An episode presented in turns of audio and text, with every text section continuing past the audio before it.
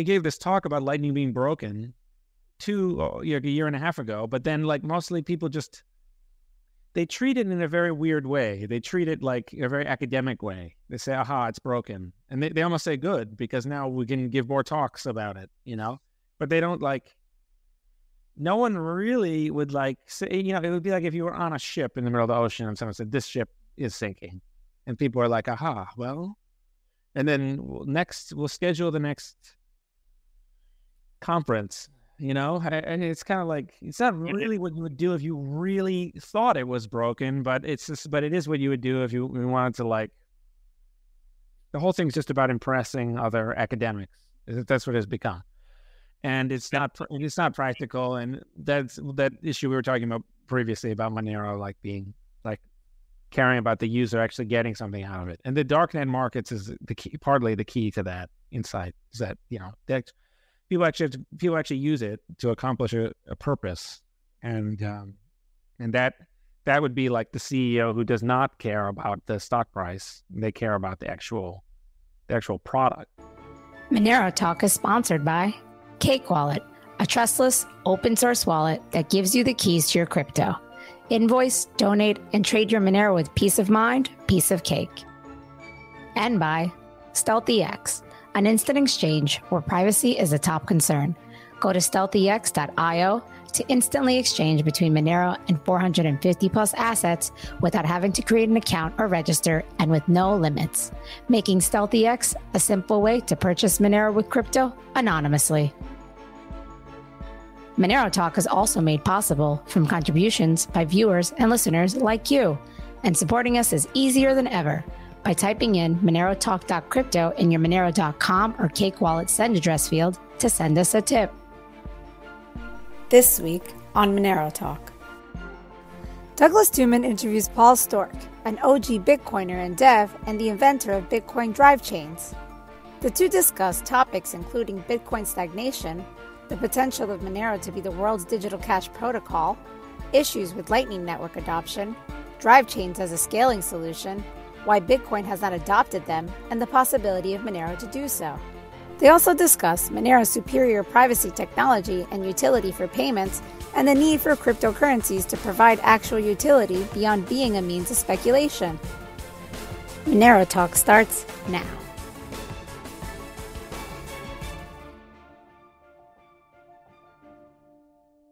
All right, Paul, what's going on? How's it going? Oh, thanks for having me on. So I know, I know in the background you're ordering food right now with Monero, which is which is amazing. I just, I'm just kidding. I wish I, I would if I if I could.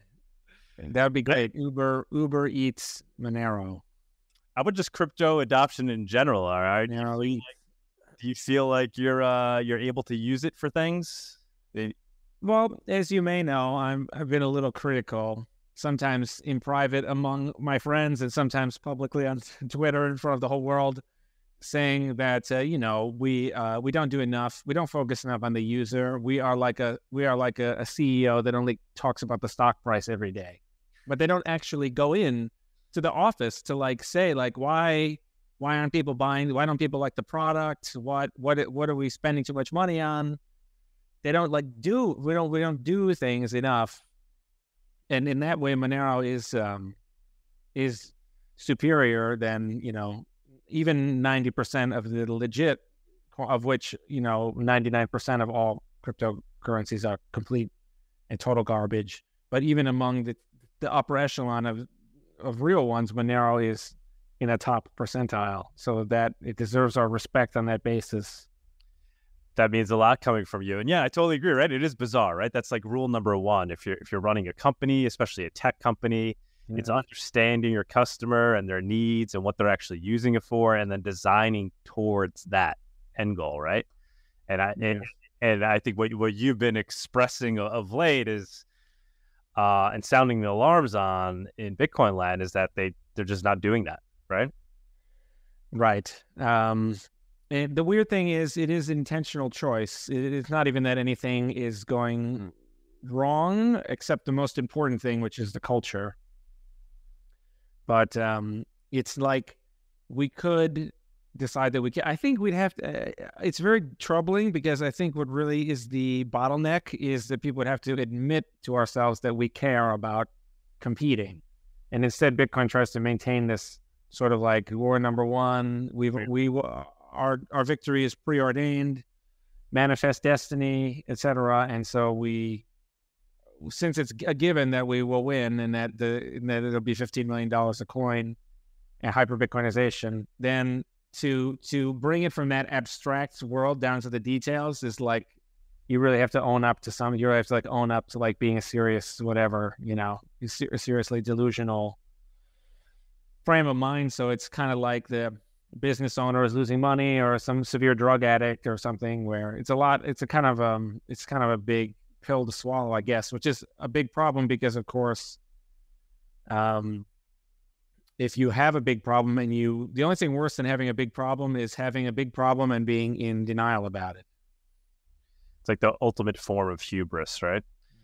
Oh, yeah. Uh, obviously all, all, these things you're saying um, they mean a lot because it's it's coming from you. I, I think we failed to get your background. I mean, you're not just like some guy who got into crypto yesterday.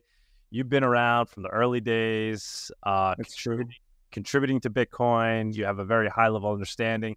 Can you give us uh, give the audience some insight into who exactly you are and why they should even be listening to your to your opinion and your takes? Well, uh, you know,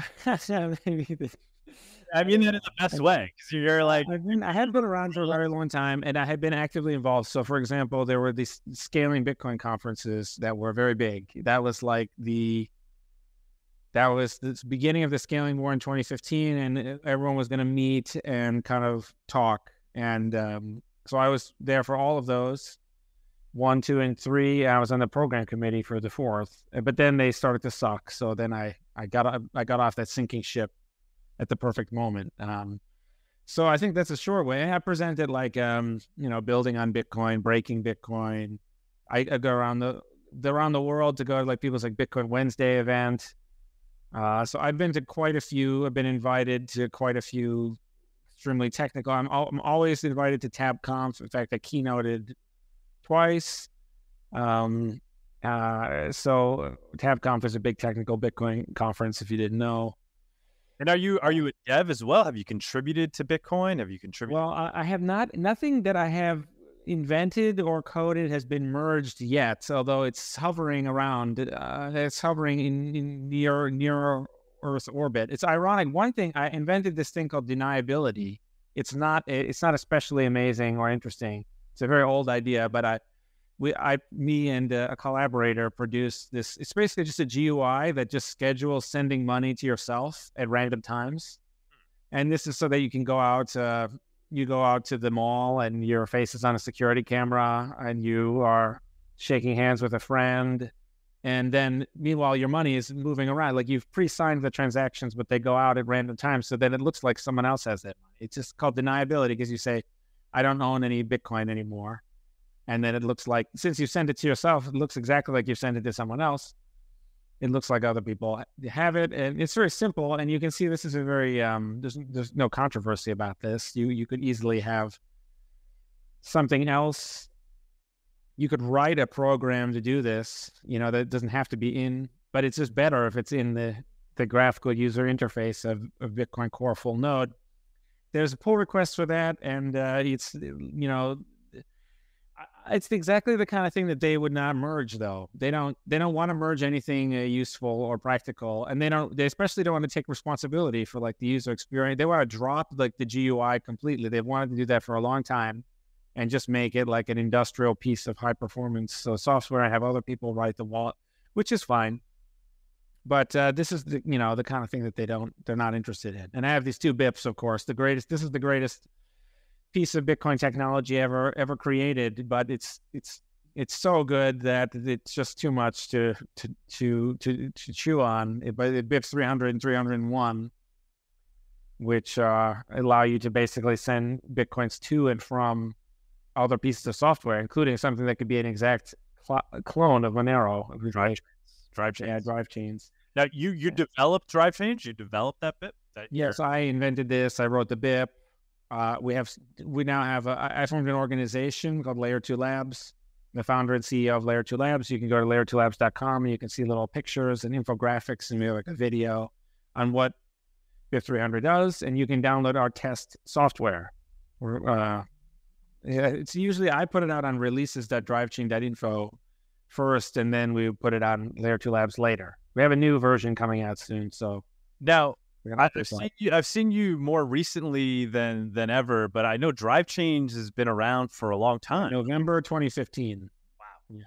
It had very bad timing because the uh, it was uh, it was around the same time as SegWit. It's slightly older than SegWit even, but SegWit was like the thing, mm-hmm. and that the community decided to go for in scaling two, which was December 2015. And uh, you know, I I was even I was all for doing SegWit. It seemed like most other people were. It was this kind of compromise block size increase, so it placated the large blockers in addition to supercharging Lightning and making Lightning basically possible in the modern form.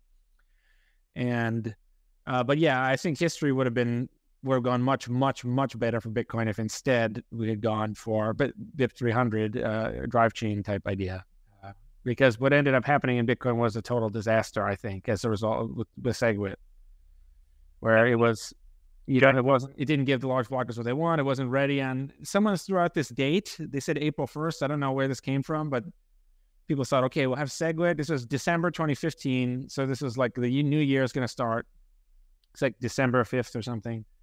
And people thought, yeah, we'll have SegWit ready by April 1st. But then April 1st came and went and it wasn't ready which is totally understandable if you understand software, but it just the whole environment was so contentious already, and then it wasn't. It did, and then ended up not being ready until the hackathon after scaling three, which was October, like mid October 2016. So it ended up being this long period of time.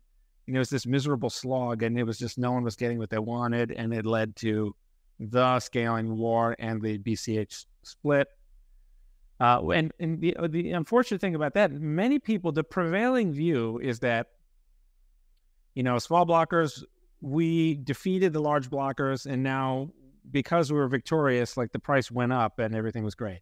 Right.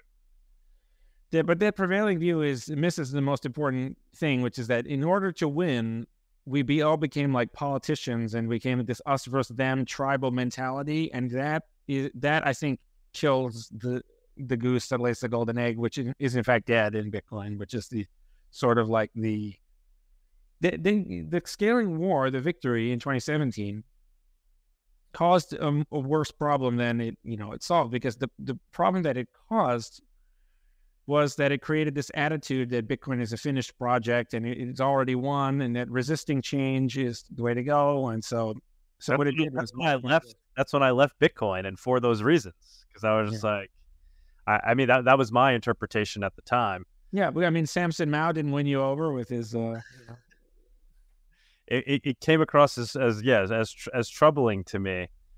Um, but why? So why are you? I f- more. I feel like you're more vocal than ever right now on on, on this. Is it? Well, I, I a lot. Of, that's a good point. Uh, I mean, a lot of it I felt for a really long time. So, like, I felt it in 2017, and I had said it also. I said, well, uh, is this the beginning of the end? Because we won, but in order to win, like all the people, the people who were against SegWit didn't know anything about it, but the people who were for it, they didn't really know anything about it either. They just knew the wrong people didn't want it, so we'll support it. So it had become political. And I can define that very in this context as when you have well, basically two groups and you know what the other group doesn't want and so you just out of you have this kind of spite based social computation or something. They say most you know most of the people I know who are Republican, I think they don't really even care about, for example, an issue like a global warming, but they know that it's a left coded as a left issue. So they're gonna they're gonna buy a, a Ford F one fifty and they're gonna leave it on. They're gonna leave it buy mm-hmm. Hummer and they're gonna leave it idling, you know, to own the libs or whatever, and vice versa. It's, out. I'm just saying this is an, a part of it, and and people have there's a good there's a logic to it. They have a, a thought that is like, I know those people are wrong. So, but I'm just talking about how this is very far from what someone would really do, which is that you know NASA has these satellites that record the surface temperature every day, and you, anyone can look at in, sort of information up about this. So, but you don't have to have this. The the the, the people who who who shill global warming, they also don't care about global warming either because they don't care about like nuclear. They don't care. What they want is to like you know get more political influence, vision of the anointed, like Thomas Sowell type thing. So I'm just saying this is a type of thing where people don't really care about the thing; they care about this this uh, this other stuff, the social baggage, and you could see that in 2017, and more vocal about it now. I think because honestly, I really starting to get worried. Like uh, lightning again, I kind of always had problems with it, but it it's becoming clearer and clearer that everyone knows that it it won't work, but people are still afraid to say anything about it. So it's I think you can see the the culture has accumulated so much uh, baggage. Like there's so many things that people know are wrong, but that they won't say. And so that that kind of makes me annoyed, and that it makes me more willing to say those things because I know that by now, you know, as, as months and months go by, more and more people now are aware of those things. So, so for example, not to go on and on and on and on. No. It's too much. Go on and on and on. Absolutely not. There's a TabConf. There was a, a you know. Uh, Matt Corallo, a, a leading, leading person, co-founder of Blockstream, big Lightning person. He gave this talk about Lightning being broken two uh, a year and a half ago, but then like mostly people just they treat it in a very weird way. They treat it like a very academic way. They say, "Aha, it's broken," and they, they almost say, "Good," because now we can give more talks about it, you know. But they don't like no one really would like say, you know, it would be like if you were on a ship in the middle of the ocean and someone said, this ship is sinking. And people are like, aha, well, and then next, we'll schedule the next conference, you know? And it's kind of like, it's not really what you would do if you really thought it was broken, but it's just, but it is what you would do if you wanted to like, the whole thing's just about impressing other academics. That's what it's become and it's not it's not practical. And that's that issue we were talking about previously about Monero, like being like caring about the user actually getting something out of it. And the darknet markets is the key, partly the key to that insight. Is that you know that people actually to, people actually use it to accomplish a, a purpose, and um, and that that would be like the CEO who does not care about the stock price; they care about the actual the actual product. I love that you're. I love that you're saying that. I mean, I, I, couldn't agree with you more. I mean, so, but where do you see this going for for Bitcoin? I mean, is it futile at this point? Uh, mm, well, you know, I have discussed. Like it's in this loop of you know that it that it can't get out of because of the fact that number go up is the bigger concern, and everybody's got their laser eyes on. And as long as the price is going up, everything is fine. Well, it's funny you mentioned that because okay, so we're trapped in this loop, but we we will get out of the loop at some point. The question is just is it like a total death spiral crash landing, right? Or is it something else? But uh, for example, one of the things that people told me all throughout last year was they said the institutions are coming, the ETF is coming. People told me all that. They said like um, a pension fund is going to be buying BTC, and so they said it's they they they they they sh- they sing this song about you know it, Bitcoin will be number one and it, it's too far ahead. They say it's all going to be Bitcoin and Ethereum. Often they would also say that, and uh, so the but we had the ETF and the price uh, crashed on the news. So uh, it's like when everyone thinks something will be good, is often bad. You know, if everyone thinks something will be good for the price, that's usually a sign that it will be bad for the price. Still no, but um, I think the we will get out of it in some way. So either the price will crash, and that will stimulate a, a frustrated search for creative change, mm-hmm. or uh, some people think that the fees will go up. Uh, the, my friend Alex Kravitz he thinks that eventually the L1 fees will be so high that it will be so annoying for regular users. They will demand a useful L2. Um, other people say it will just go, it'll be mostly custodial and that that won't, that either will eventually, contr- there won't be a problem. Some people say that, or they say eventually it will uh, then go the same way as gold, where since people aren't actually using it at all, they will. Uh... So yeah, but I think that what is the optimistic thing, briefly, is to just say that it's all open source software, and it is hard to launch a new crypto coin, but it's it's a lot easier to do that than like start a new nation or start a new other currency, you know, like a whatever, start like uh, whatever Liberty Reserve or something. So as the public just understands crypto better, uh, as people get better at software development in general, eventually there will be competitive pressure in the form of something something new something new will be launched that just doesn't suck and then and that actually does care about the user and that will be uh, now, maybe I know maybe you're going to tell me that that's Monero or something. I don't know, but I I think that it will involve. I think this sidechain idea is that is a very important idea because people really disagree. You need it to be all different shapes and sizes. You want to have like privacy, and then you also want to have like not.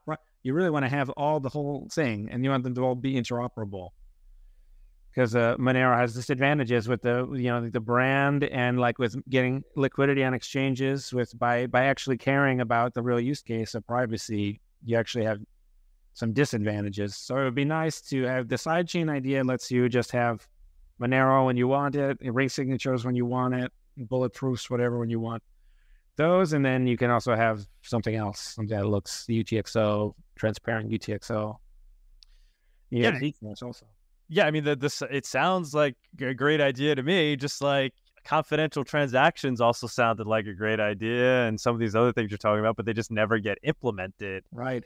Um, like we're saying, you know, I think it's it's the number go up blinders, and people are more concerned about that than anything else. And it's like, don't touch it, let it leave it be. It's going up in value. It's digital gold. In fact, it's that's one of the qualities of it that it never changes. But is there something there's something else that's maybe going on? Like, um, is it is it basically controlled by a group of people that are determining this? Like, is there something? I think it's more that... of like a USSR thing than it is. Well, I mean, it's like a post-Stalin USSR thing than a like. It's not really a dictatorship, but instead, no one takes responsibility for doing the right thing. So instead, it just kind of is a bureaucracy. It's a it's a Kafka thing instead gotcha. where a lot of the the more senior people made a lot of money in Bitcoin, and then they they either retired literally or de facto, like they're just whatever traveling the world. And uh, the new people are afraid to either contradict them or one up them because they kind of have a relative to where they were before, which was they were total nobodies. Now they're Bitcoin core developers. And so now that's prestigious or mm. whatever and so they don't want to like do anything that uh, which is which will be the mistake of course because that's interesting. I, I wasn't really thinking of it in terms of uh, like bureaucracy. I've been thinking you know is it, is it like blockstream that's controlling it and they have an they have a, they, you know they have very little formal control and then they're always quick to jump on that and then they always they always follow that truth up with a total a complete lie which is they insinuate that they have no soft control either, which is completely and totally false. They have an enormous amount of chilling effect, like a little comment or a negative email or something uh, is a veto. And uh, the fact that they don't admit that and that they, they don't admit that it is not only uh, bad for Bitcoin, but uh, bad for them also, and, and just bad for everyone and the fact that they don't fix that is a great moral failure of the whole Bitcoin community, mostly them, though, that they should really just admit that they, they, or they should just, uh, they, you know, they have several options, uh, but, but what they currently do is not, you know, is, uh, they, they say we don't really control that much, which is true. Uh, there's another company, Chaincode Labs, that that controls the, the uh, sort of more, but they don't. Uh, they have the but I, I wouldn't think of it in these terms. I, I would say it's the reason why uh, many people do believe that their their number one job is not to break Bitcoin. Mm-hmm. So when that's your point of view, like let's say you're running a restaurant and like maybe you changed the menu like every three years in the past, and maybe you had a fresh coat of paint every five years in the past.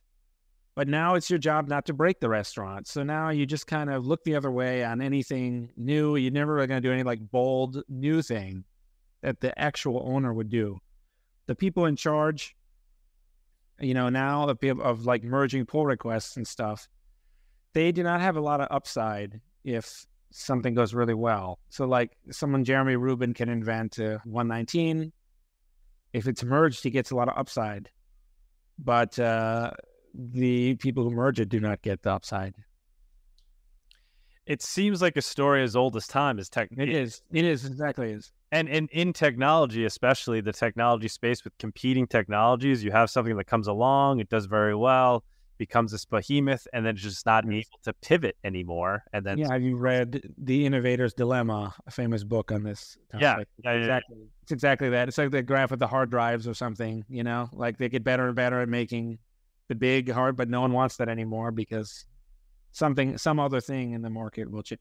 So for now, the space has moved so quickly that uh, even though it has been like whatever, 15 years or so, it's a long time, but it's moved so quickly that uh, there, it's still, I, I think people only just recently have started to really get restless for like a, for like second guessing the whole is Bitcoin a, I think the other thing is it's very hard to understand Bitcoin. For some reason, it seems like hard drives or something is easier to understand, or even like reusable rockets or something. Like the core ideas are easier to understand of just like how much hard drive space, the cost.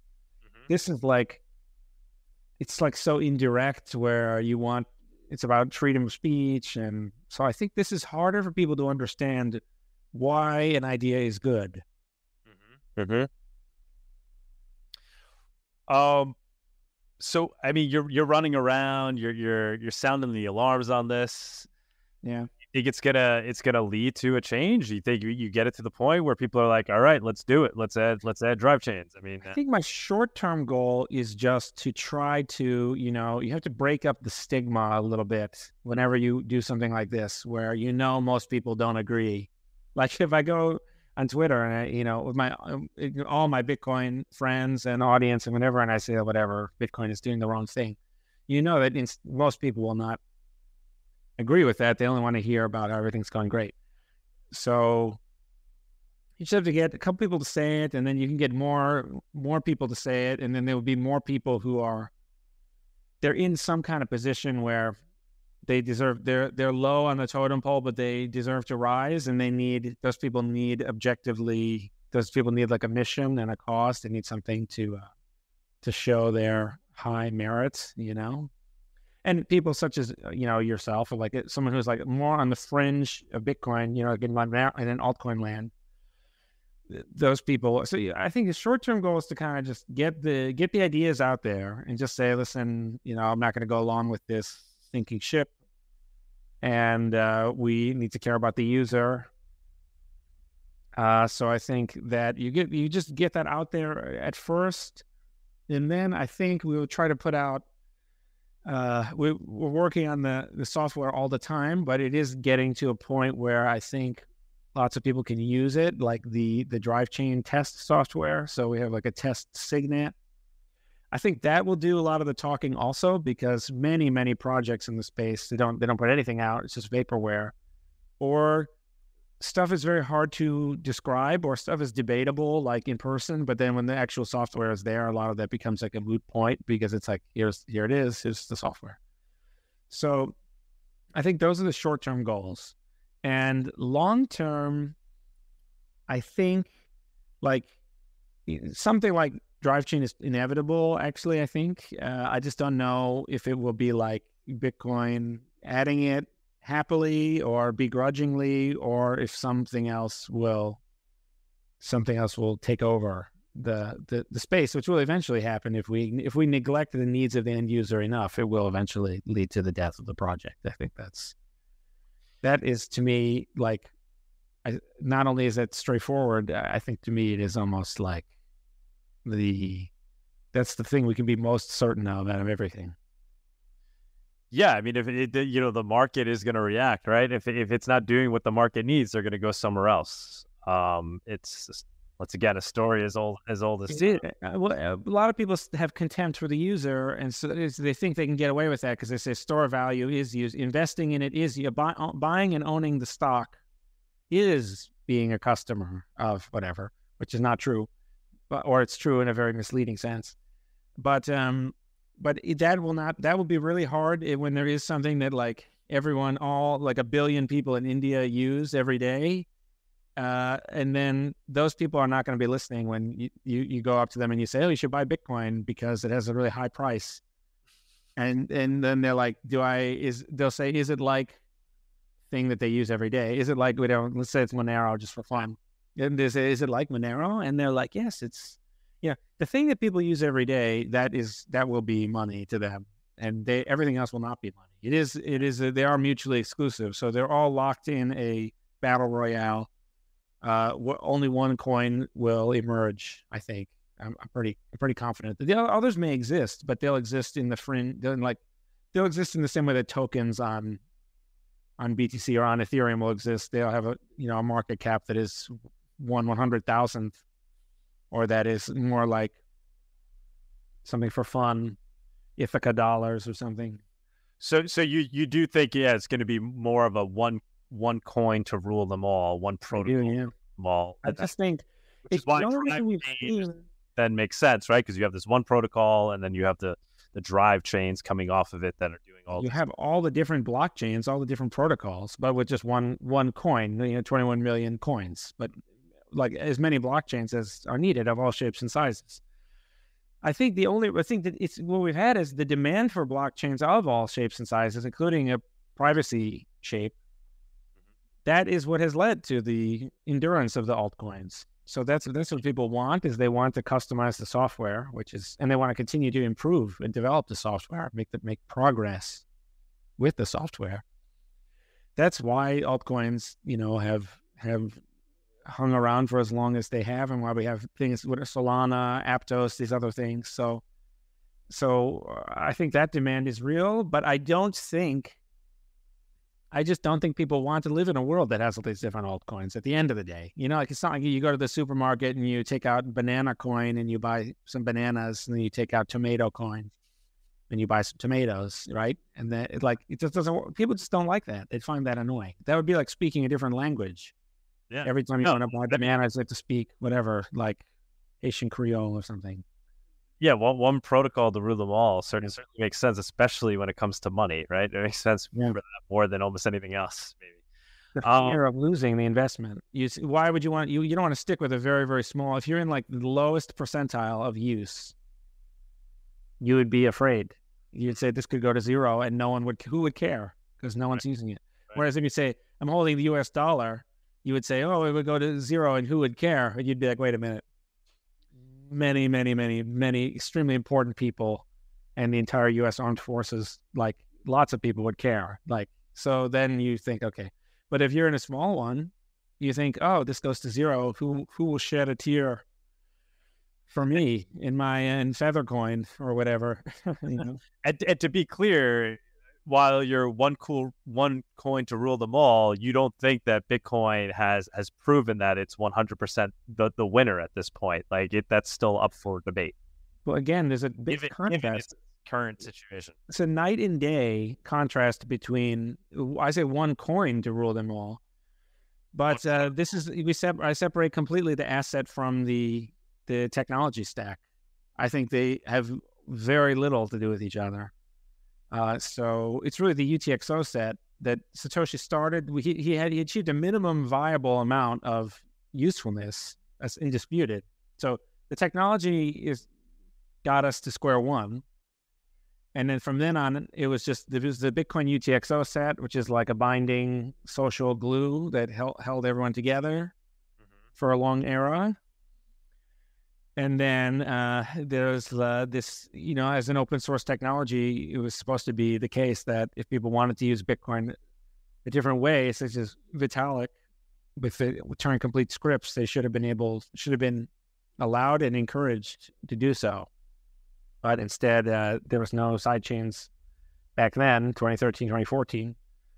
Um, and so the the the fact that Bitcoin, like Bitcoin right now, is it, it does very well as being the oldest coin. It is the one with the most key people. It's the U.S. dollar of crypto. You know, in terms of being just the biggest, and therefore the most powerful network effect. Mm-hmm. The tech stack is what you cannot. Um, the tech stack cannot uh, yeah, r- right now in its current form, the tech stack will not be is not the winning form for Bitcoin because it just can't it can't be used by only a small number of people could use it at all, even on the Lightning Network. Right, uh, and, and because of that, ultimately it can lose its lead as being it, it's the UTXO set can can also end up failing in terms of its social contract because at some point yes. people will just leave leave the ship. Yes, and of course it can contain the wrong people. So if you, the wrong people buy, uh, they will drag it down. Uh, if the wrong people buy in. So, do you do you see other? Are you currently considering other protocols as perhaps being able to compete with Bitcoin for being the one protocol, or you're, you're not there yet? You still think? Anyway, I, I, you know, I was actually um, I was hoping that as a as an impartial like I, I, was a small blocker, but I was hoping that what would happen would be that Bitcoin Cash would be a good competitor, and that would get BTC would sort of shape up a little bit. Mm-hmm. So it's kind of like if you have a someone who's lazy and you want them to compete, then they, they have a rival. You know what I mean? Mm-hmm. Maybe they take you, you know, like in this scenario, the user is like beautiful woman or something, and then there's only one guy on the island. But then the second guy will show up, and then they the fight, you know, for you know, not maybe not each other, but they have to like they're both doing pull ups, they're both doing push ups. Exactly right, exactly.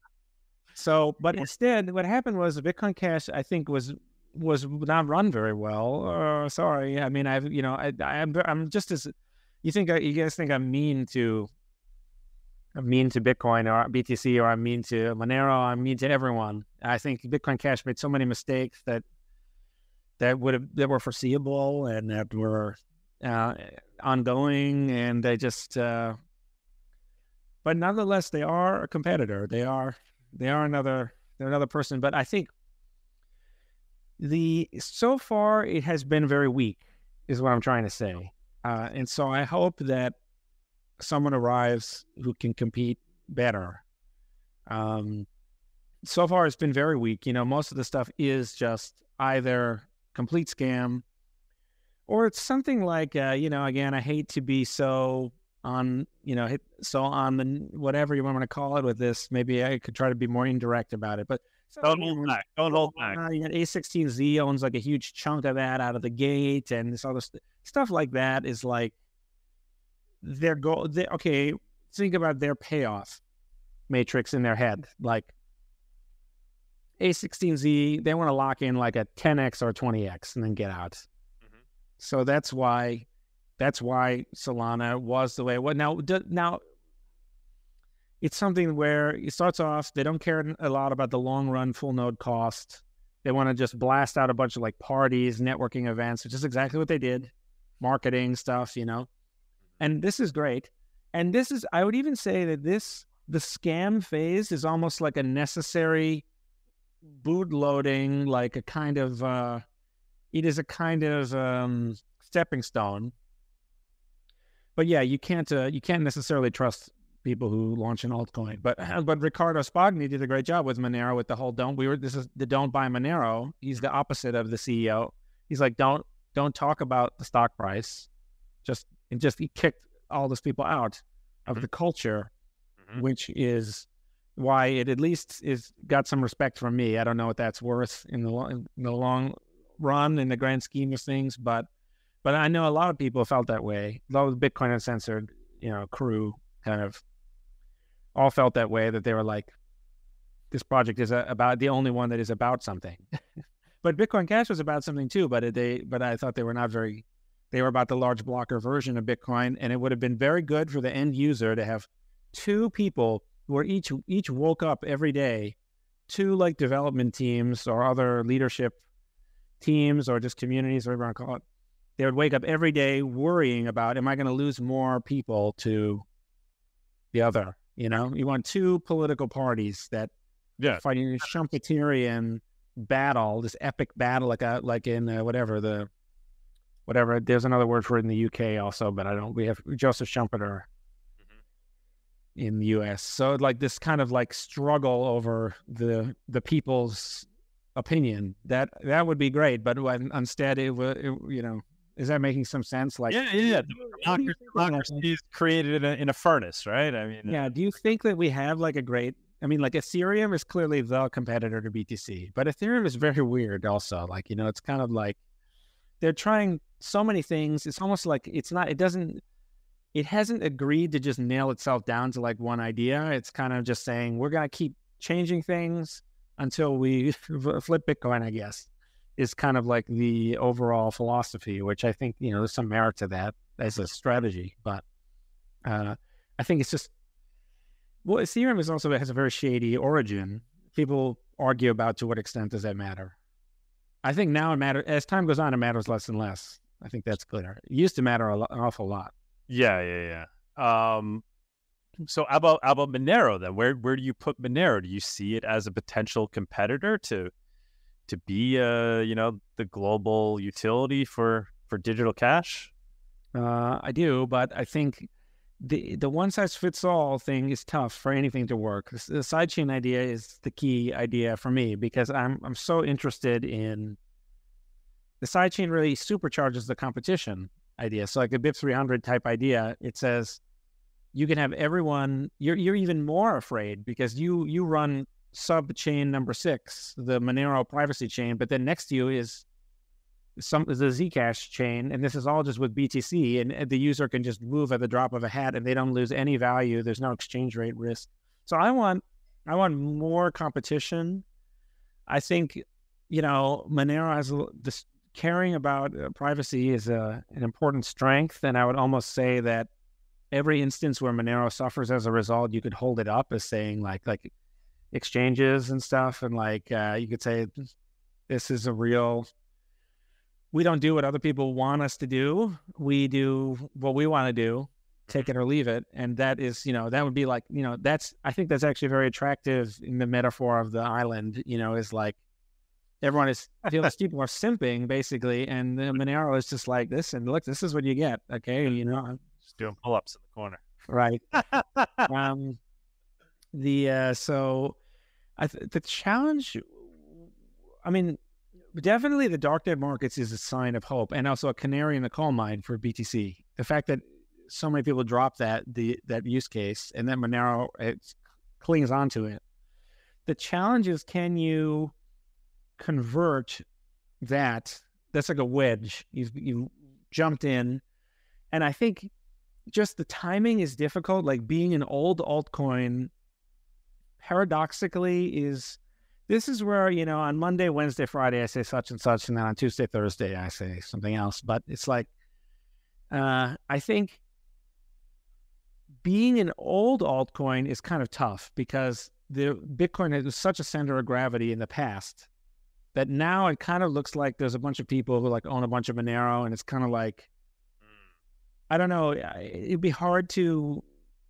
The But you also, you also have Monero- that, that tail emission, which kind of Yeah, no, it's been, uh, right. people care far too much about about that, but that I think that does. People would always be thinking like, "Will someone fork Monero and just delete the tail emission, and then we'll have to?" Well, no, I'm saying? I'm saying the tail emission, you know, plays into the well. There's always new coins coming out, right? So if you're showing up and being like, I don't want to be part of this project where it's owned, but you know, there's a couple of guys that have all the coins, yeah, which is like I don't you think miss the boat. Yeah. the idea of missing the boat. I think that's important. You you need more than there's a, a well-known result in game theory and in political science about um, an an interest-based coalition usually is not enough. So in other words, if everyone is in the coalition just because it happens to be better for them right now, that usually that usually doesn't even that usually fails to even form. Uh, and what do I mean by that? What am I talking about? Uh, you the coalition needs like moral glue to hold itself together. So it needs to be based on things that are a large number of people can agree with and understand over a long shifting time horizon. Where you say something like, people get into the law, they care about fairness, they care about people being treated fair, like the late justice lady with the blindfold and the scales, and it's hard to it's hard to get everyone to agree. Uh, you know, become if it's it become like Hatfield versus McCoy very easily if you don't have like someone saying this is what we all all of us should do because it's hard enough there's going to be criminals and defectors and, and like you know uh, like anarchists of the bad kind violent anarchists there'll be people who just or just people who are low on the totem pole and they want to shake things up like a communist subversive communists to like uh, the, and just anything like the chaos climbers they're sometimes called ever since uh, I think it was a no opinion wrote that post about the about like Petyr Baelish from Game of Thrones. The chaos is a ladder guy I, I missed that. You have no idea what I'm talking about. Like some people they know they're not they can't their only chance to make it you know his only chance to take down Iron Throne is if he causes like a lot of mayhem mm-hmm. indirectly and then that you know that was so you always have those people. So it's really hard to hold any coalition together and this stuff this, this this, crypto blockchain stuff you have to form like a community. And so it's difficult when you have people who feel like they'll never be able to join they'll never they, will feel like it's not fair. And i think people would feel that way for an old for something like monero. Maybe you disagree they'll show up and they'll say monero was so obscure for so how could i possibly have found out about it until now? I only heard about bitcoin and now i found out this thing and now all the coins have been mined already. I would almost say that people need to either do utxo fork of bitcoin and swap the technology in or start over completely from scratch knowing that you could say now i think there'd be appetite for someone to say something like um, our, our number one coin, Bitcoin, is uh, is sort of failing us. So there's time for a new thing. Of course, when you launch that new thing, then people want to yeah, reform. You, you get the whole network of like that's that's like invalidating the concept of network effect, but it's difficult. I, I, I get what you're saying, but like I said, I think there's there's a few things to think about there, right? Like Monero does have a tail emission, which so all the coins haven't been mined, right? There's always new coins that are going to be emitted, which I understand that but I think the other the other major point is uh, just its utility, right? So you're looking at it from the or you're describing it from the mindset of an investment, right? People want to yes. be part of this thing that they join, where if they join early enough, it turns into more money, which is literally what Bitcoin is the only thing it's pitched at at this point. Uh, which is becoming troubling because even if that is the case, uh, you can only 10x so many more times, right? Like, you know, when you're global. I did this math on a blog post once. Like, yeah, yeah. like, why are new people going to enter for for making a ton of money off of it if it's only going to two x at some point, right? When we, we could we arrive at that point. Um, I see. But but with Monero or just digital a digital cash, it's like people. It's it's not even about what is the price. Is it going to be worth more tomorrow? It's I need this thing to perform some function on the internet and there's nothing yeah. else that allows me to do that but this tool. Uh, so I think I think it that will overcome this idea of oh wait, but it's an old thing. That like well, you're right. You're, it's a mix. The weird thing, it is a mix, and it's very difficult to untangle. So like the QWERTY keyboard is not the optimal keyboard layout. It's uh, it's kind of absurd, but because people got used to it, the network effects won over in that case if you think network effects are the most, I think network effects are very important, as we've uh, yeah. as we mentioned. But they can't be totally important because if they were, if they were overwhelming, then the U.S. dollar would just eventually become the sure. currency of everything.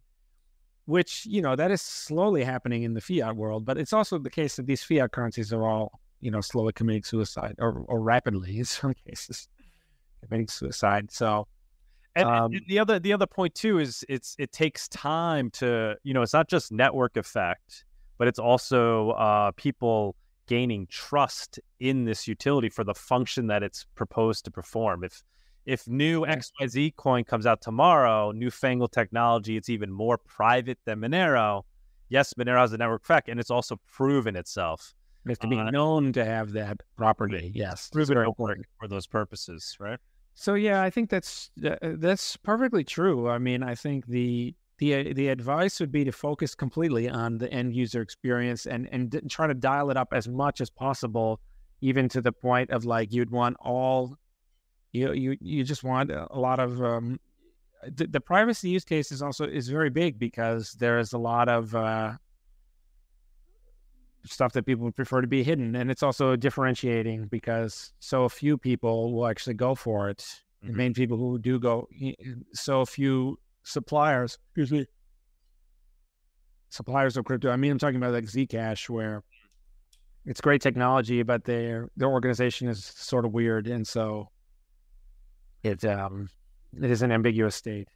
So so back to the drive chains then. So like yes. you know, knowing that these these these altcoins have already blossomed, right? Because of Bitcoin stagnating and not evolving. Um, if drive chains happened, you know, five years ago, three years ago, maybe it would have stymied some of that development. But these these ships have already sailed, and they're building their own network effects, and they're building their own momentum. Yes.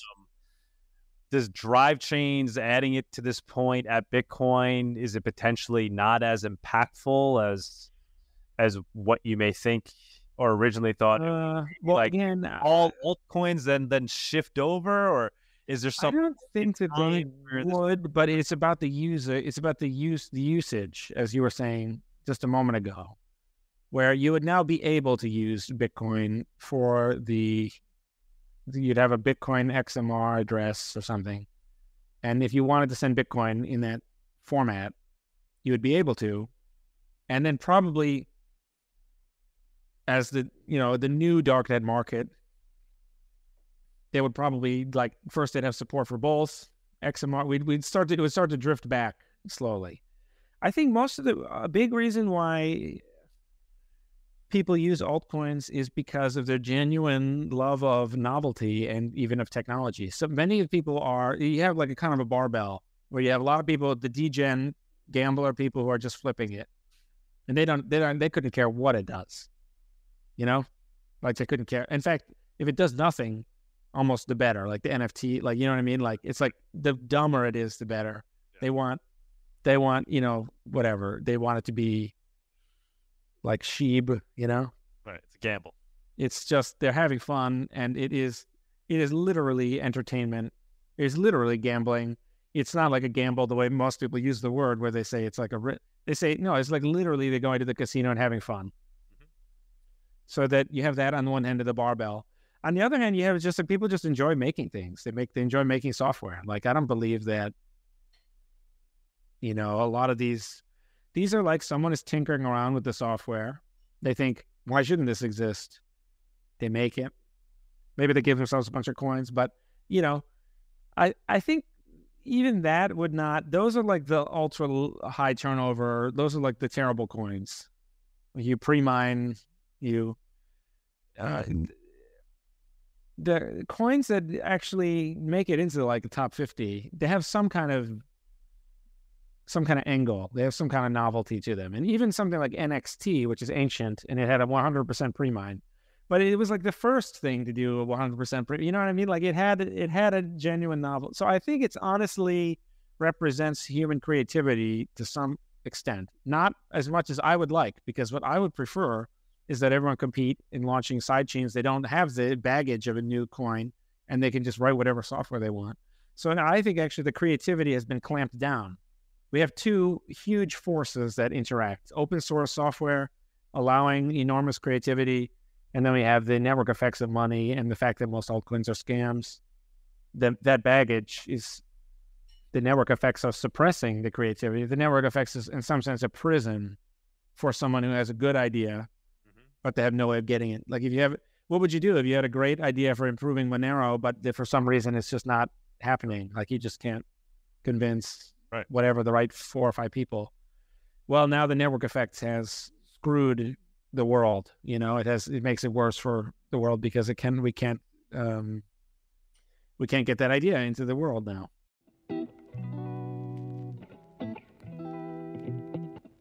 Do you love coffee and Monero as much as we do? Consider making gratuitous.org your daily cup. Pay with Monero for premium fresh beans, and if you like what you taste, send a digital cash tip directly to the Guatemalan farmers that made it possible.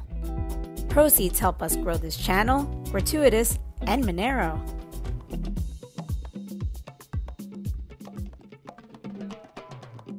Come build drive chains for Monero, man. Okay. Yeah. I, what I would like, one thing I'd like to emphasize to anyone who's interested in this topic of, because I get pitched on this a lot. They say, take take your drive chain thing.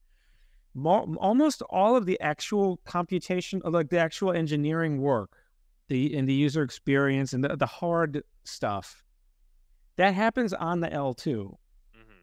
Necessarily, The interfaces to make it on Bitcoin. The L1 part is very simple. So it's basically an integer that counts to 13,000. It's a little bit more than that, but this the the L1 part is simple and the L2 is the one that watches all these messages and interprets them.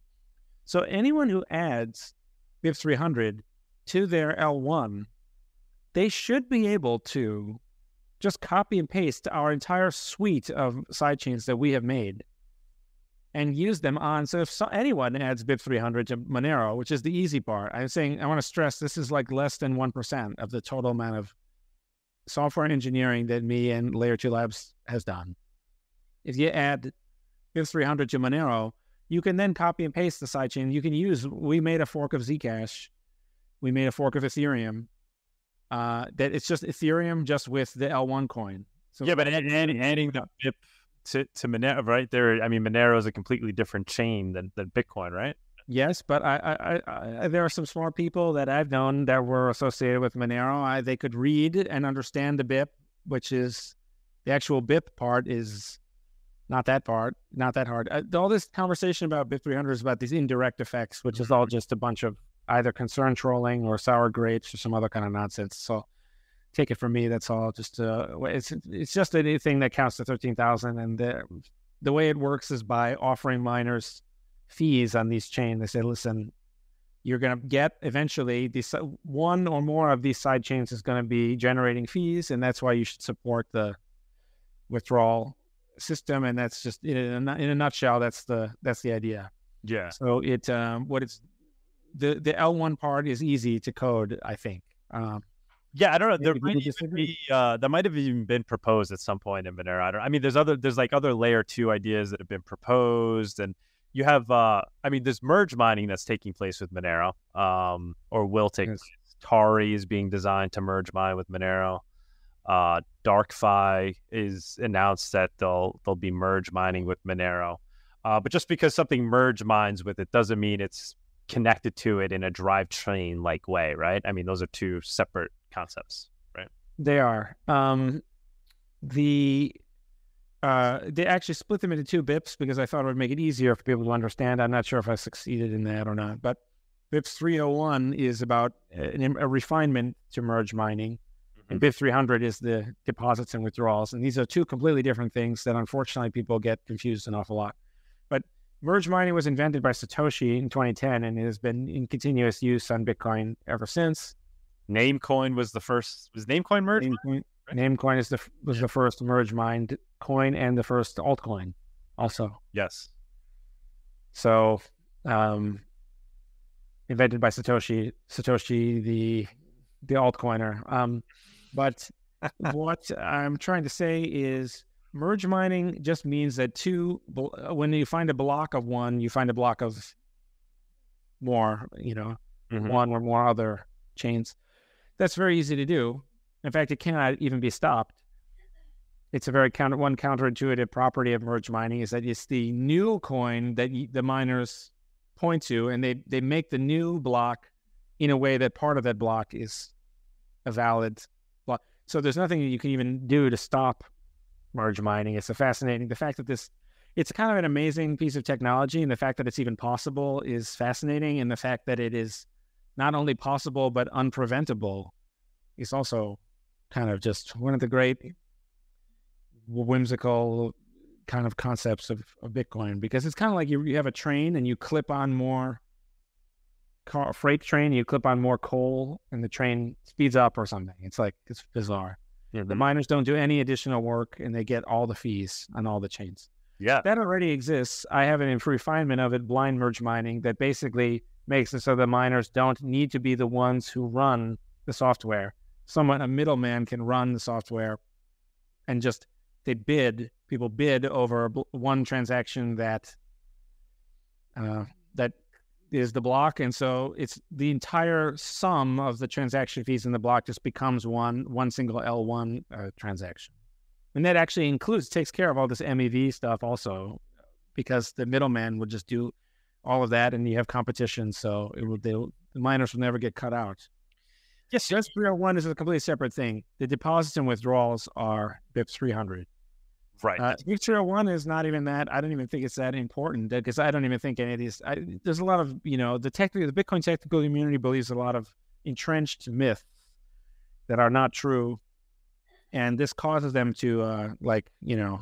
go- like uh, people's view on ordinals uh, and like uh, Luke's mining pool and stuff. This unfortunately leads to a lot of malinvestment and a lot of wasted time and concentration. Unfortunately, Yeah, the the, mer- uh, the merge mining I think is is fantastic. Like I'd love to see more of that on Monero, making Monero more profitable to mine. I mean, that's that's one of the, the you know per, quote unquote problems in Monero, right? Like it's it's not all that profitable to to go mine. I mean, if you can merge mine with a bunch of other projects where there's no skin off your back for doing it, it's like it's a no brainer, right? I mean, right? so, so uh, wh- why? So then, back to that question. So why, you know, why didn't like Bitcoin Cash adopt uh, drive Chain? Or I don't know. I think they probably would if they. Um, uh, certainly, people suggested. I think uh, maybe I'm miss. On, maybe I'm not correctly understanding.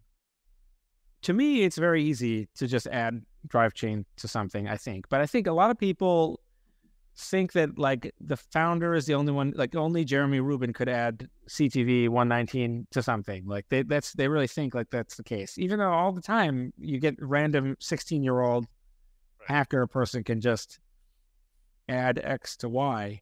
I don't know. I think maybe people don't want to do it. Um, I, I'm not sure about that. I think with with the large blocker people, I think they they really it depends on what you think the problem is, you know, because if you think I have a problem, there's an infinite number of things you can do about that problem, right? So I think the Bitcoin Cash people just thought these tech people are a bunch of obstructionists, and as soon as we get rid of them, we'll get more merchant adoption, we'll get more people. Raising the block size with a hard fork, they they would say is, is really not a big deal. So we'll do we can just do it again whenever we need to. Longest proof of work, proof of work will decide. Even if it doesn't, the spin-off coins just give everyone free money, so it doesn't matter. And I think that they, that's what they think the problem was. They think the problem was having the obstructionists and sort of bad agents there. Uh, I think maybe if I were them, if I were on the, if I were in charge of Bitcoin Cash, like it depends on what time period am I going to be put in. Like, if I'm going to be put in in 2017, I would have made a lot of changes in the past. I would have said, instead of just stealth launching in August, we'll give people like six months worth of notice. We'll say we are we are hard forking into a new project. Here are the reasons why. Here's what we plan to do in the future. You know what I mean? Like you put out you basically like you put out a resume. You're going to compete. You say, listen, I will split off from this person, and this is what we're all about. Instead, it was a little disorganized. If I'm put in charge of Bitcoin Cash today, then probably the first thing I would do would be add drive chain, move all the Bitcoin Cash stuff to its own chain, Mm-hmm. move like downgrade or reshift uh, backwards shift the L- L1 to be BTC and then shrink the block size. I'd say you have the smaller block size on L1, larger block size on on Bitcoin Cash. I would add all these sidechains that I think are great, mm, whatever Zcash, Monero, etc. I'd add them in, and I, but I would do that. But you see, that's just me. That's just my view of what the optimal configuration is. So it doesn't really answer your question as to why they didn't do it. Yeah, or, or they think you know right? I could see Litecoin doing it. They've added, or did they add confident? They added confidential. Yeah, they added a Mimblewimble extension block. Extension block. Yeah, these weird things. I think, yeah, I think Litecoin uh, could do it. There is another more practical reason, though, which is that I, I never really, not until recently, like we had test software, but it was based on an old version. It's version 16, and Bitcoin is now on version 25, 26. So, uh, I never really had something that was very easy to merge, even to BTC and even so in bitcoin cash diverged from it so it wasn't like they could just click like i had not i have test software. Mm-hmm. but it uh, I, I never really like um, put out something that would be easy for people to just copy and paste. Uh, and this is uh, this is interesting kind of like why did i never do that I think it was really because I kind of thought eh, people have to understand the idea first, and then they can help write the software. Or what I really thought was back when I wrote the post, I thought I'll just put out this idea in so, English. Right. I'll say this is what should be done.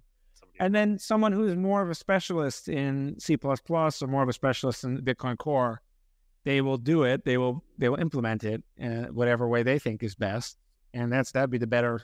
That's to be the best of all the worlds. I have this idea. This this reasoning for why a counterintuitive idea will is in fact the best L2. So I kind of never did that. Uh, and even today, what I have is not, uh, but very recent, very soon, I have something very special coming, which is the Core Untouched Soft Fork, CUSF.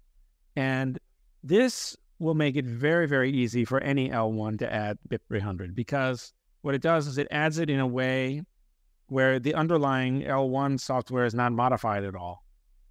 So hmm.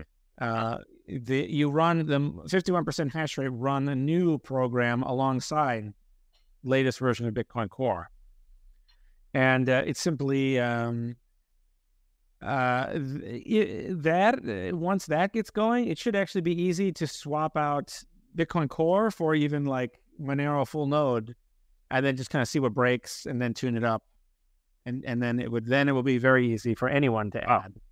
It should be very easy for anyone to add. Uh, I don't know. want to say very easy, but the it will certain things will change because you have to scan the whole block a second. But uh, other than that, it'll just be someone doing the work of taking the bits. It, it'll no longer be like right now. It's like a, a, a lock that's always morphing and a key that's always morphing. They kind of like morph together all the time because Bitcoin Core is constantly changing, and adding new, doing rebasing and all this other junk in there. And um, and so the it's hard for the BIP 300 pull request into Bitcoin Core to also be stable. But when I do this Core Untouched soft fork idea, it will it'll be independent now of the changes to the underlying L1 and also the the mod of BIP 300 part of that that will also stop changing. It will be just the Bitcoin version of that. And so then it'll be possible for someone to build a Monero version of that, and then you should just be able to plug it all together, and then it should work. So it, there's too many things changing. Is another network effect prison is the the community of you know GitHub maintainers or something you have to deal with whatever changes are made or not made. Anyway, would you would you ever be down to you know uh, talk with devs in the in the Monero community about these concepts? Oh yeah, of course. No, absolutely. I think that would be exciting. Or maybe, maybe we could get you to attend a Monero conference and uh, you know talk in person with people. Oh, maybe. I mean, I don't know. I kind of got a lot on my plate. That I'm sure I... you. I was sure you do. And and you're focused so I just I just want to get it out there because um, I love the I love the direction this conversation has gone and all these things we spoke about. And I think if people really want to get into the nitty gritty with the tech, there's tons of videos of you out there talking about drive chains. So I didn't really focus on that. But if you can just kind of summarize, like what is the main argument against like Bitcoin Core adding it? Like what other than like these do, no, they don't. They have a, such a poor understanding of it that I think it's not. Uh, I have Steelman. There's the two that were that are that are most popular. which is this miners can steal argument, and, and then there's this like it affects mining incentives. But th- those are arguments are so bad that they almost shouldn't be steel manned because they are actually. But uh, those are the popular ones. But I thought it was like a, no, a node. I, I thought like Peter Todd was making a node like that it's effectively. He, Peter Todd fails to draw the all important distinction between the L1 node cost and the cost of L1 plus L2. The it's desired that the people running the sidechain they want to run more software so they want more the problem is just that everyone doesn't want more and if you just let anyone do anything everyone is the problem with bitcoin sv everyone must run the largest block size in effect mm-hmm. or um, solana although from what I've heard, Solana has done a very good job of software engineering, and they, even though they have super large, super frequent blocks, they they brought the cost down. But the um, everyone must do the biggest thing. So I say the whole sidechain idea is that everyone does the smallest thing, and then people opt in to whatever uh, whatever else they want. mm hmm So it's kind of like everyone's going out to eat in, in at a restaurant. Bitcoin SV, it's like whatever food the most, you know, whoever orders the most food, everyone has to order that, and everyone has to eat all of it and pay for it. I, I could tell you are very hungry. By the way, all your analogies involve involve food restaurants. I'm so sorry about that. For okay, so okay. everyone has to eat the most, and then uh, with the, something like when you have a very small block L1 but no side chains, it's like everyone can only have the least. Right. So if someone just orders soup and nothing else, everyone has to have that and pay for that. And uh, so Peter knows that uh, that with sidechains, you're allowed to uh, go onto networks that have more expensive. You're allowed to order more food. You have the soup, but then you're allowed to order, mm-hmm. you know, fish and chips or whatever. Uh, and he so he, but then he he uh, mistakenly complains, even though he should know better. Uh, he complains and says, "Well, that's bad because." He, he basically his version of the argument is something like if most people are, if that's the type of thing most people have for dinner, then it's weird because he, he draws it into the mining world. He's he paradoxically he, he believes multiple self contradictory wrong things. So even to steelman him almost gives him too much credit as well. But he thinks something like mining in order to be competitive, miners will have to run the sidechain nodes, which means that each node is net giving more money to miners. And he, but he says that this has increased their costs, even though it increased their profits. If it increased their costs, they just do nothing. Yeah. They say like uh, the optimal miner will shift to one who does all these chains, and the node will be very expensive to run. Like it'd be very expensive to run the Solana chain. He's to- he's totally uninterested in the fact that BIP 301 means that the middleman could do that for you and then reduce the cost of that to zero. Uh, he's also uninterested in the fact that the actual software costs are microscopic percentage of miners' total costs to the point where this whole the whole conversation is inane. But he also, on top of that, he believes the falsehood that it's impossible to defer. He actually contradicts himself on this point as well, but he thinks it's a miner in order to be a new miner, you have to run a node of the sidechain, so it's upfront cost. That's not true, but it's also the case that you could defer to a pool that has existed for 30 years that just runs all the nodes. Uh, he says it's bad, but he wants to have it all different ways at once. You know, it's bad if they shirk the cost. It's bad if they have to pay the cost. It's bad if they don't have to pay the cost. So it's all just a bunch of nonsense. What it really means is that he just um, he doesn't he doesn't hasn't looked into the idea. He hasn't spent any time looking into the idea. Just that at Baltic Honey Badger September, he said no one's written code for this, even though the software had been out for the Zcash sidechain that we had made had been out for two and a half years at that point. So he never visited drivechain.info. He hmm. knows basically nothing about the idea. Before he went on to me to do the debate at, at TabConf, he tweeted out that he was like, "Well, I don't really know how this works, so I'll have to ask Paul some questions live on stage or something." Okay. So it's like, uh, but that's that was that's like the number one uh, critic of the idea hasn't visited the website and has never doesn't even know that the software exists. So the whole thing is is become kind of a travesty of you know what should happen because then downstream from him a lot of people assume that he knows what he's talking about uh, which he doesn't at all Well, maybe this maybe this pushes you into putting drive chains on, drive chains on Monero and and uh I mean, I certainly love to talk. If people want to do it, I will yeah. like advise.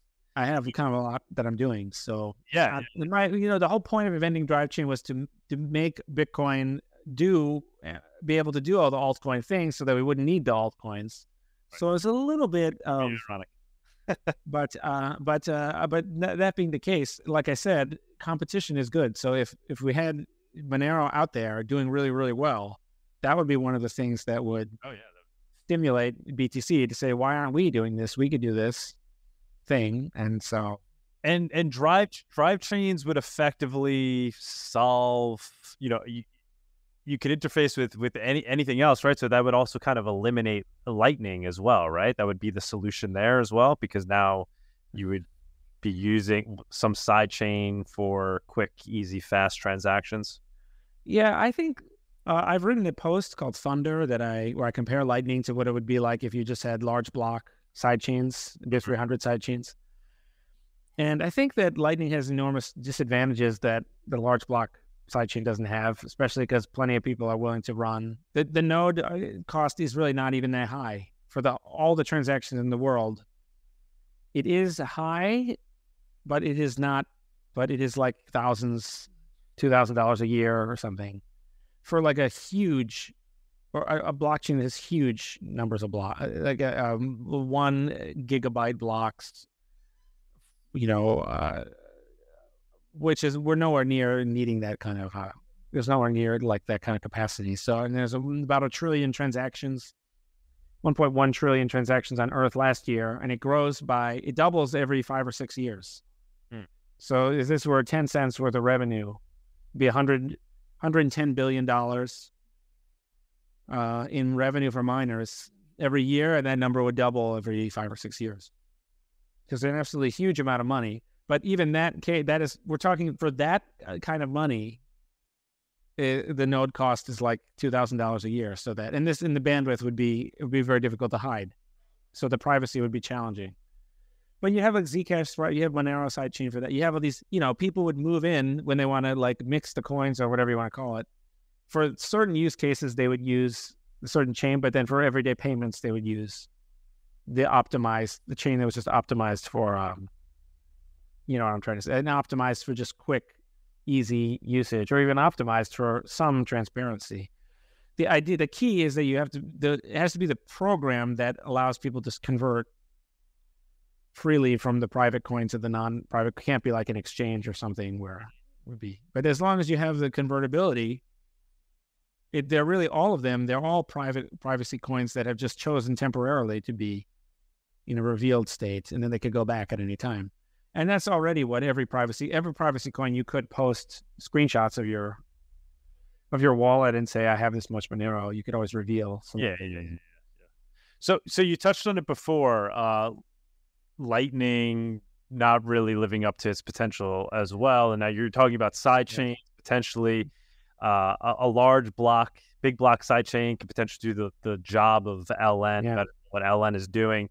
Can you just give us more insight there into your thoughts about LN? Do you think LN is going to fail, or it has become uh, like a, a, Frankenstein's monster type of a thing, where it uh, a lot of people like look the other way, and um, they or just thought that it would be figured out later. It's funny. Lightning is very similar to what Ethereum in 2015 was like, where it was like they had all these very serious problems that everyone was like, Vitalik has said he will fix it. That was the answer. You you're always here. Uh, I just think well, most people don't use it. They use custodial lightning, which is not lightning. They, it's just something else that has been labeled lightning. So that when, but when when you get to a point where people don't even care about that, it's kind of like it isn't even worth it to explain to these people why they are wrong, since they they're not even at square one. They don't even realize they're not using lightning. They just think. What do you see as being main the main failings of lightning? I think a problem with Lightning is that uh, you need a two of two multisig output on L1 just to join.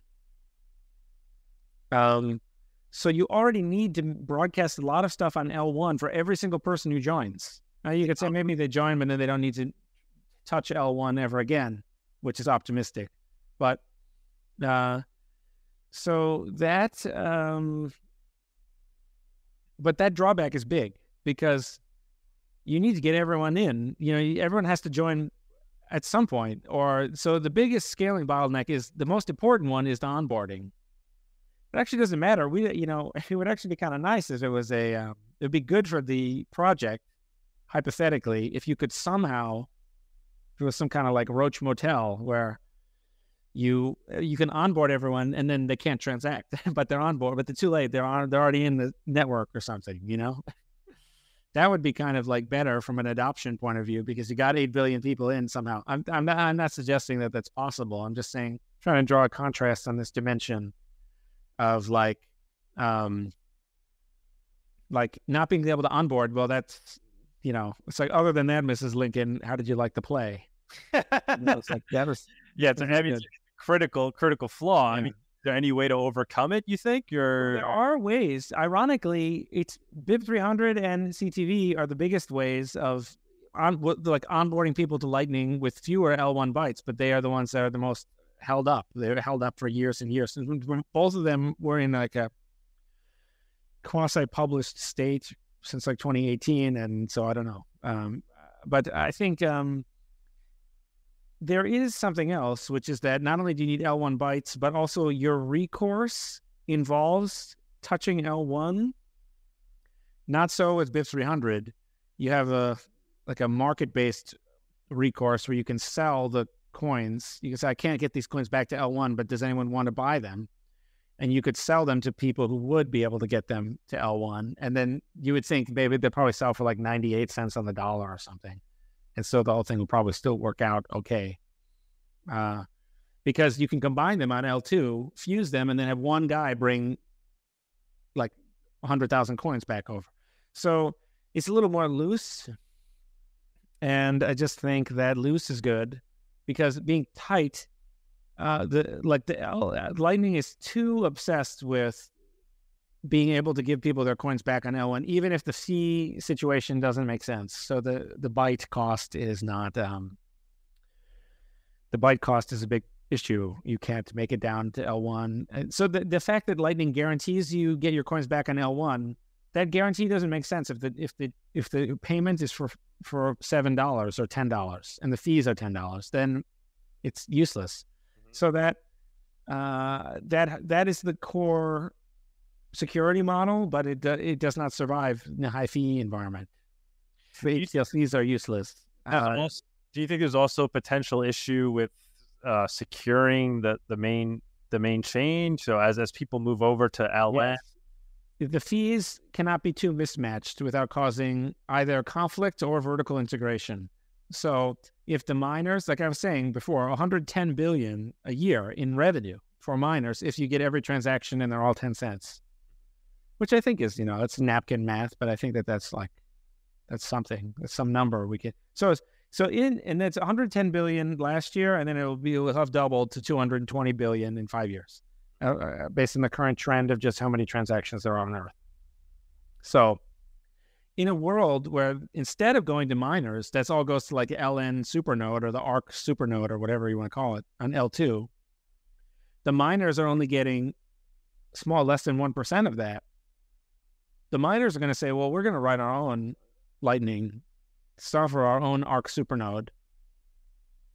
And when it's the miners doing it, the security model collapses completely. Uh, the, all these covenants will fall apart, including Lightning, will fall apart if your counterparty is 51% hash rate. So either they'll vertically integrate or there'll be some conflict because the miners will say, listen, you guys get all this money. We are the ones we mine with the channel open and the channel closed and the justice transaction. Mm-hmm. So they'll say, we're going to hold these hostage or we're going to just, you know, we, we, won't, you know, we'll start up our own thing, either conflict or vertical integration. The vertical integration, both are terrible in the same way. The vertical integration, like I said, the whole light, the whole model of the Lightning Network is that you have the justice transaction, you take it to L1 if someone cheats you if the, you can censor the justice, 51% hash rate can censor the justice transaction. So they, uh, at that point, the whole security model of Lightning doesn't is non-existent, and all the coins are just given to the miners, which is ironic because that's where BIP 300 starts. But then we add a bunch of safety guardrails on top on top of that to make it work, um, which you, you wouldn't have in Lightning or Covenant. So I think the fact that the fees mismatch, if all the fees are paid on the L2 and none of it filters down to the miners, that makes it a huge disadvantage relative to uh, drive chain where basically 100%, 99.99% of the, because people could bid. Mm-hmm. So as long as there's two people bidding, as long as one of them prefers having a little bit of money to having nothing, it, it will basically be just be the you know the cost of doing the bid minus the whole value. So it's like 99.99% of the value will go automatically to the miners on L1 in return for doing absolutely nothing. They just mine the L1 transactions that pay the highest fee. They do exactly what they normally would do. So that is another big edge for my project. So I think that my project is the best, you know, in in that dimension also. I think you're absolutely 100% correct that the you have to think about the fee revenue is the fee revenue is important. Luckily, before ordinals and before this new price run up, I think many miners, Bitcoin miners, were go, uh, you know on the verge of bankruptcy or in bankruptcy. Mm-hmm. They were going to. You could look up, you know, Marathon's uh, cash balance sheet. You could see it was 300 million, 200 million, 90 million. You could see it's like. Mm-hmm. But then, uh, you know, people, uh, of course, they the price is up now, so the ordinal stuff happened. Think, but the ordinal, those the ordinal stuff interfe- screwed up Lightning technology, and it also screwed up the social fabric where all these people now they now now hate each other instead of everyone working together to make the project a success, fighting over the fees.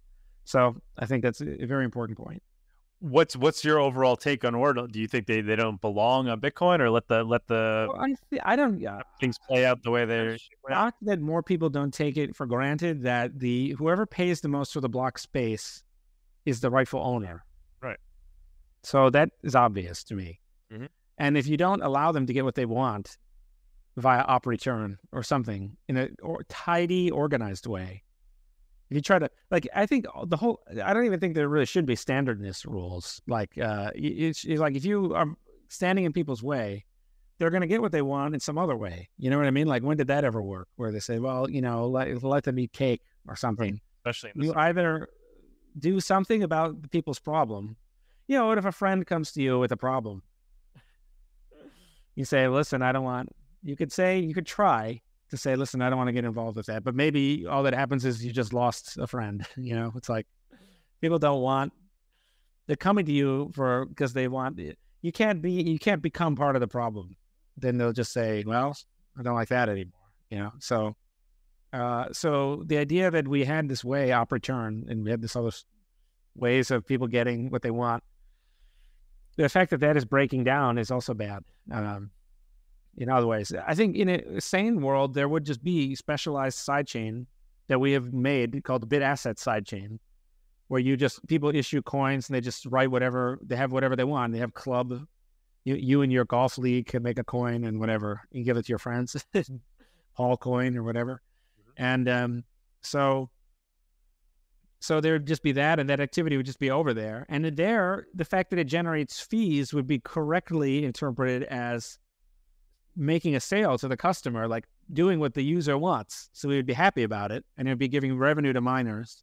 You'd be using it.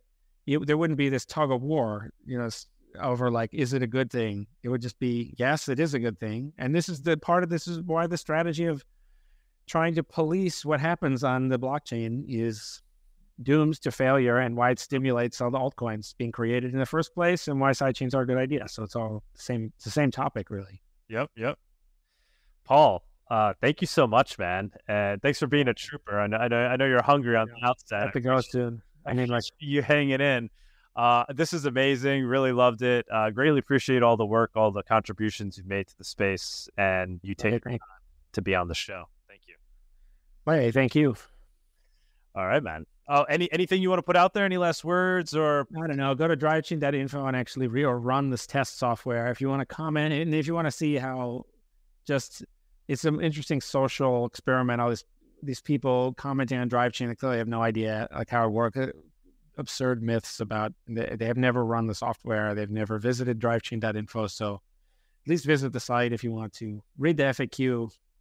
If if To be a true star, we'll read the FAQ and then then comment about it. if some higher level devs are really interested in, in what what uh, we were discussing here and how you know possibly side chains, uh, drive chains can be implemented on Monero, what's what's the best way to engage in those conversations with you?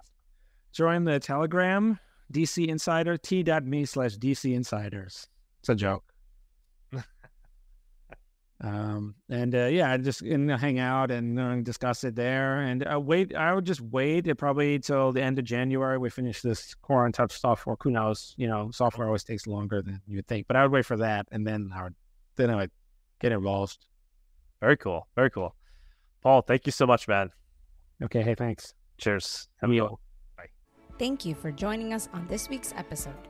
We release new episodes every week. You can find and subscribe to our show on YouTube, Odysee, iTunes, Spotify, Stitcher, or wherever you listen to podcasts. Go to MoneroTalk.live to subscribe for a full list of places where you can watch and listen. If you want to interact with us, guests, or other podcast listeners, you can follow us on Twitter. And please leave us a review on iTunes. It helps people find the show, and we are always happy to read them. So thanks so much, and we look forward to being back next week.